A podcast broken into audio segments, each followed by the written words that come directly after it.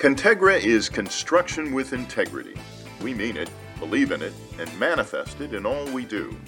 Without structural integrity, a building won't endure. Without personal integrity, a client relationship won't grow.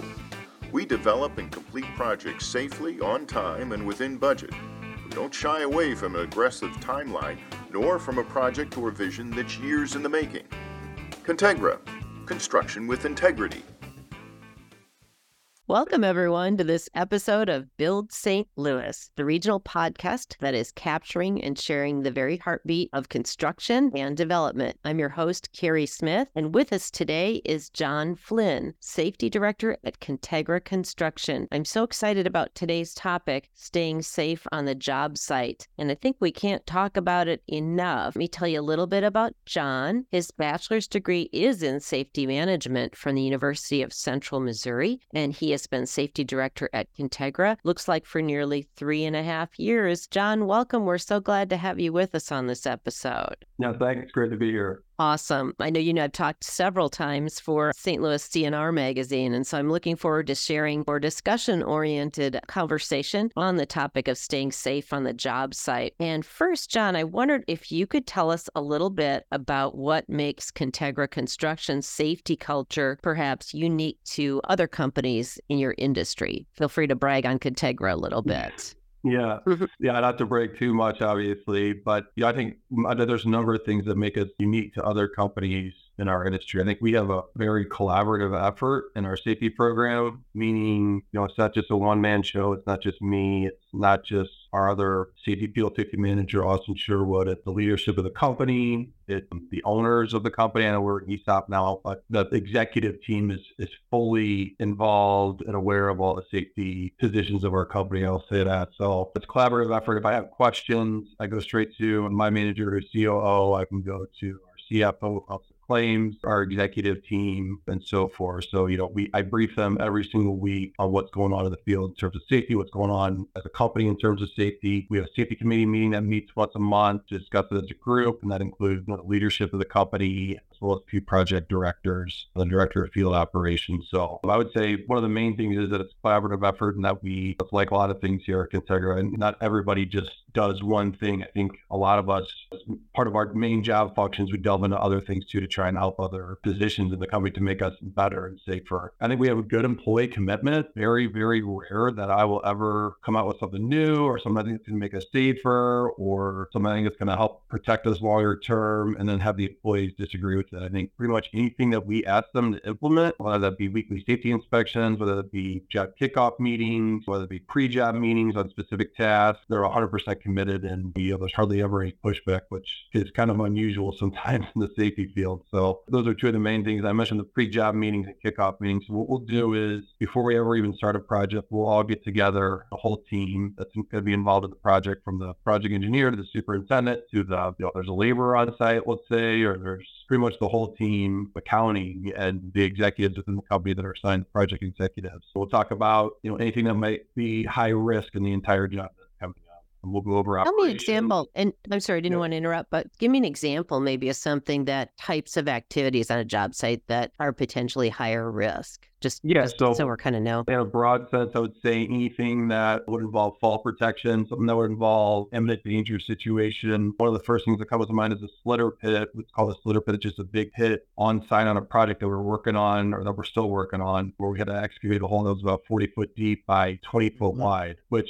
it was supposed to start right at the beginning of the job too. So it's one of the first things that happened with digging out the pit. You know, we'd use dynamite to blast it out through our subcontractors and then dig it out and then install a concrete structure in there for the end user, which would be the company that we were working for to build this building for. Something like that gets discussed a month or two in advance of the project even starting, let's say. So, you know, how we dig the hole? How are we going to do the blasting? How are we going to protect other people from getting in there? How are we going to protect the workers that are digging the hole? How are we going to protect the general population or somebody from walking on our job site and falling into the enormous hole that could be extremely dangerous to somebody if they didn't know that was there. So, especially if it's dark or something like that. So, that's just an example of something that we do on the front end. You bring up a really good point, John, and that's that safety on a job site isn't just, I would tend to think, wow, that's safety for the workers, but it's for the general public or people that, depending on if it's located at a busy urban location or wherever, it's keeping us civilians out of the job site out of harm's way as well. I think that's something that doesn't, for some reason, it didn't come to my mind initially. Yeah, absolutely. So that's one of our big concerns in addition to keeping our workers safe, keeping our subcontractors safe, keeping anybody that comes to the job safe is the extra piece of that where it's used as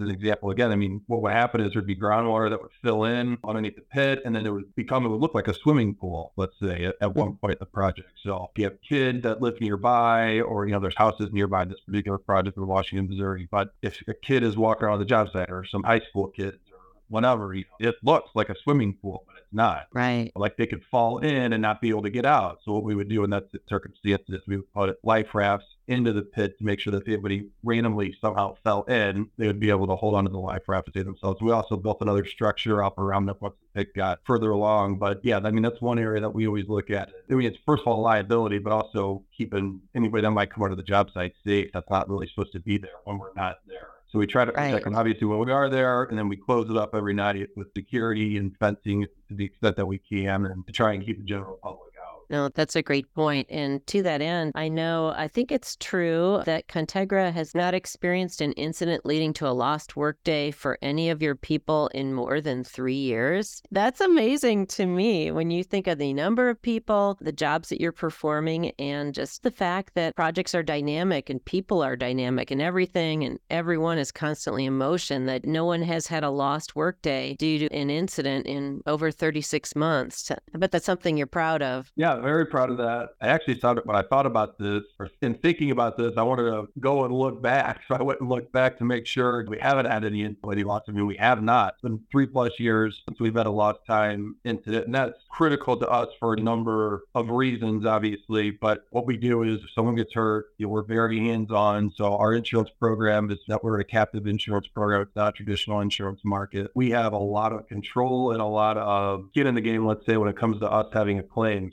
If somebody gets hurt on our jobs, which doesn't happen often, but it happens, we get them back to work in some form of modified duty as the next day if possible. Thankfully, the injuries that we've had have not been so severe. They happen at times where we've been able to get the employee back to work right away. It can be modified duty. We definitely have cases where we have modified duty, but the modified duty and lost time incident. So much more important to us in the industry in general to have an incident that results in modified duty as opposed to the lost time because that has a tremendous effect on our experience modification rating, which is our EMR, and a number of, you know, there's obviously a number of hidden costs in there too, where the claim kind of can get out of hand if you have a worker sit at home for months and months and months upon end. Hard to get those back.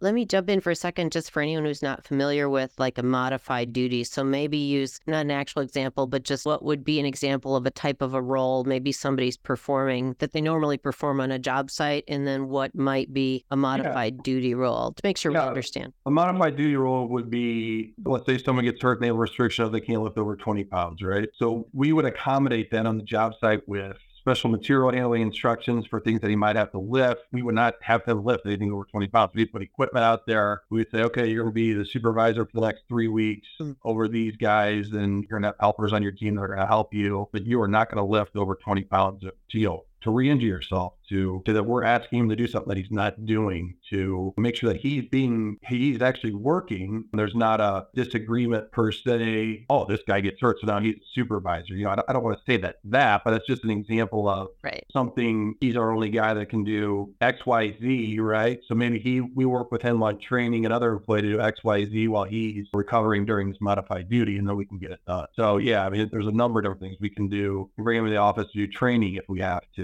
you know, there's a number of different things that we can do to make sure that the employee doesn't lose time for work and doesn't negatively affect us on our EMR because creates bad morale if an employee gets hurt, he's out for an extended period of time. There's a lot of factors that go into that. So we try and obviously work with the employee and make sure that we provide a job for him so he's still making his full wage. And he's not going on work comp, you know, out of work making 66% of his money. So his or her money. So it's a big deal to us and it's definitely beneficial for us and the employee. Awesome. No, I appreciate you explaining that. What advice would you give to companies who are maybe not blessed to be in the position you've been in in terms of the three year year plus record, but to maybe companies that have, they're great companies, they have great people, but they're just struggling with a higher than industry average lost time record? Like, what would be the ingredients to toward a solution, I guess, or the strategies to help them that you would, and I know this is just kind of general, but that you would recommend for help them get a handle on it and be safer and show that in their records? Yeah, I think one of the main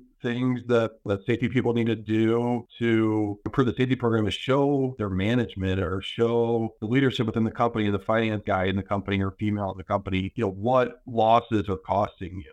So that's always a huge eye opener. So sometimes like for us, it's not the case, but for other companies, like, man, you know, we're paying X in insurance and our competitors are paying and why this is happening. Why do we have all these losses? So I think presenting that information to the leadership and then getting their support to say, okay, go out and fix this. And we're going to give you all the help that you need to, we're going to back you to give you all the help that you need to fix you know the problems that we're incurring and then it starts with the program really it's what are your expectations for your employee? our expectation is we want to have zero incidents right we to be productive we want to have zero incidents we want everything to be great right? But that's not always the case, obviously. So you want to make a program that's reasonable and makes sense. Obviously, you want to be in compliance with OSHA, but you OSHA you can't base your entire safety program off OSHA regulations. You know, there's got to be other things in there that go above and beyond, and things in there that are make it realistic for guys to accomplish their work. So it's getting that ownership commitment and then creating a program that can have the chance to be successful. It has to be buy-in from the employee. So we can't make a program that's not feasible and the employees aren't going to follow it. So to me, the most important things are that management commitment, program development, where we having losses, let's focus on that. When we